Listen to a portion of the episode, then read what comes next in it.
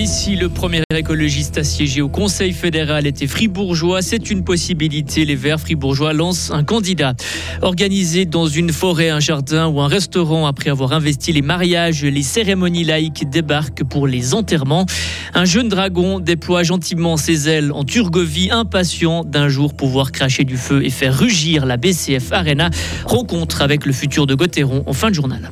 Météo demain embellie en matinée, puis à nouveau quelques pluies pour jeudi, pluie en fin de journée. Vincent Douce, bonjour. Bonjour. Le fribourgeois Gérard Andrey se verrait bien au Conseil fédéral. Le conseiller national vert est le premier écologiste à annoncer sa candidature. Une annonce qui vient de tomber, Delphine Buard. Après son échec au Conseil des États le 22 octobre dernier, mais avec sa réélection au national en poche, Gérard Andrey vise désormais plus haut. Il pourrait miser sur sa capacité à créer des alliances pour réussir, selon les termes choisis par son parti dans un communiqué. Il faut dire que le saint chinois de 47 ans possède plusieurs cordes à son arc.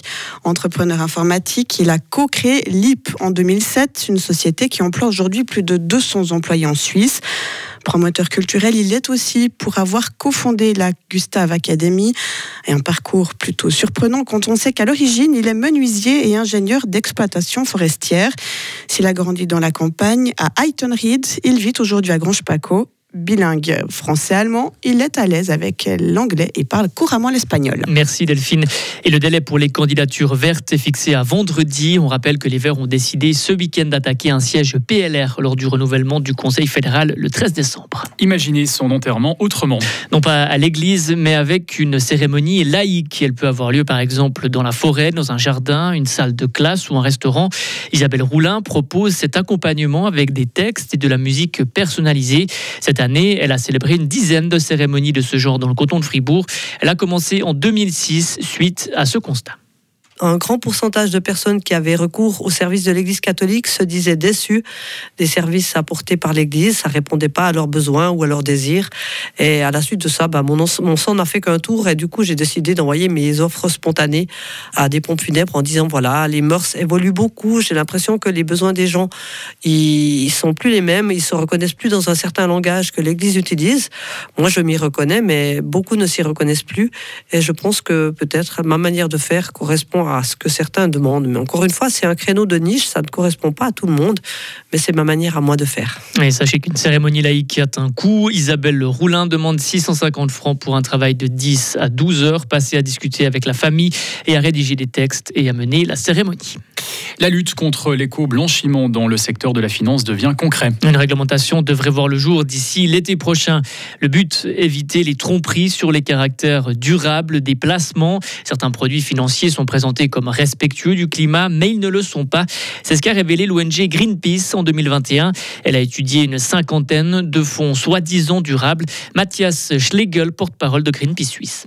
Les différentes méthodes qui sont appliquées pour pouvoir décrire ces fonds comme étant durables ont au mieux des effets marginaux et ils ne permettent pas du tout de faire émerger une économie durable. Les investissements qui sont concernés continuent de contribuer au réchauffement climatique et à l'effondrement de la biodiversité et l'argent ne va pas vers des activités qui ont un impact vertueux dans ces domaines-là en fait. Il y a différents fonds qu'on peut citer. Il y en a un de Crédit Suisse qui s'appelle le World ESG Leaders Blue UCITS ETF. C'est un peu des acronymes un peu compliqués. Et en fait, ce fonds qui est décrit comme durable, il contient des actions du groupe pétrolier français Total Energy qui exploite des nouveaux puits de pétrole. On sait pertinemment, et c'est l'Agence internationale de l'énergie qui le dit maintenant depuis plusieurs années, qu'il ne faut pas exploiter de nouveaux gisements pétroliers si on veut se donner une chance de limiter à 1,5 degré l'élevation globale des températures. Greenpeace salue la volonté de la Confédération de réglementer ces produits financiers durables, mais l'ONG espère que les travaux se concrétiseront rapidement car l'autorégulation du secteur est un échec. Il ne doit plus avoir de place sur ses armoires. Lionel Messi remporte un 8e ballon d'or. Il a été primé hier soir à Paris. Le capitaine argentin est préféré à Erling Haaland et Kylian Mbappé. Mais ce 8e ballon d'or pour Lionel Messi suscite à la fois admiration et déception. Marius Cam. Il y a les pros Messi qui adulent une fois de plus leur héros. Avec 8 ballons d'or, plus aucun doute sur son statut de meilleur joueur de l'histoire du football. Et il y a les autres déçus de voir France Football n'en faire qu'à sa tête avec les règlements. Selon le dernier en date, le jury international vote en fonction des performances dénommées sur l'année et sans juger leur carrière. Personnellement, j'en doute. Selon moi, les jurés ont préféré la carrière et l'aura de l'Argentin plutôt que la réalité du terrain.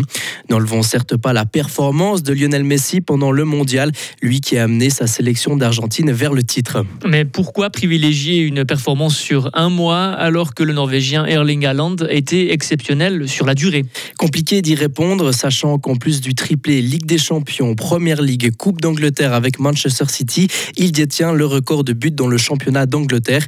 Son seul défaut, être né en Norvège, pays nordique qui n'a actuellement pas les armes pour lutter au niveau international. L'argument Coupe du Monde peut s'entendre, mais dans ce cas, quid de Mbappé en 2018, de Neuer en 2014 ou encore de Iniesta en 2010. Le football évolue, mais ses dirigeants semblent s'obstiner et à la fin, c'est presque toujours Messi qui gagne. Et chez les femmes, l'Espagnole Aitana Bonmati succède à sa compatriote Alexia Putellas. La joueuse du FC Barcelone a remporté le championnat et la Ligue des Champions avec son club et la Coupe du Monde avec l'Espagne. Ils sont 7 fribourgeois à jouer cette saison pour Gottéron. Il s'agit de Kylian Mottet, Julien Sprunger, André Bikoff, Sandro Schmitt, Nathan Marchand, Benoît Yecker et Christophe Berchi. Et si certains sont encore jeunes, d'autres s'approchent de la retraite sportive. Il faut donc penser à l'avenir et la relève s'appelle peut-être Kevin Nicolet. L'attaquant fribourgeois est sous contrat avec Gottéron jusqu'en 2025. Âgé de 20 ans, il est prêté cette saison en Turgovie, en 2e division, où il affronte non plus des juniors mais bien des adultes. Kevin Nicolet. C'est un hockey un peu plus physique aussi et je pense que personnellement c'est là que j'ai vu la plus grande différence et la plus grande adaptation que j'ai dû faire, c'est surtout au niveau physique. Vous avez un petit gabarit, est-ce que vous souffrez de ça par rapport au jeu des adultes ? Peut-être qu'au début, oui, je pense quand même, je savais que ça allait venir fort mais je pensais peut-être pas à ce point-là et puis là, je pense que je commence à m'adapter et je commence à prendre de plus en plus confiance. Donc, le petit gabarit, c'est moins un handicap qu'avant, je dirais. Il faut essayer d'être un peu plus malin et puis de jouer un peu plus avec la tête. Et puis ensuite, ça se passera bien. Et retrouvez l'interview complète de Kevin Nicolet à 12h30 dans notre émission Match après Match. Retrouvez toute l'info sur frappe et frappe.ch. Diminution du risque d'averse dès le milieu d'après-midi et passage à un temps sec ce soir, 14 degrés. Demain mercredi 1er novembre, temps assez ensoleillé dans la matinée, couvert l'après-midi avec de la pluie par moment, 5 degrés à l'aube, 13 au meilleur de la journée.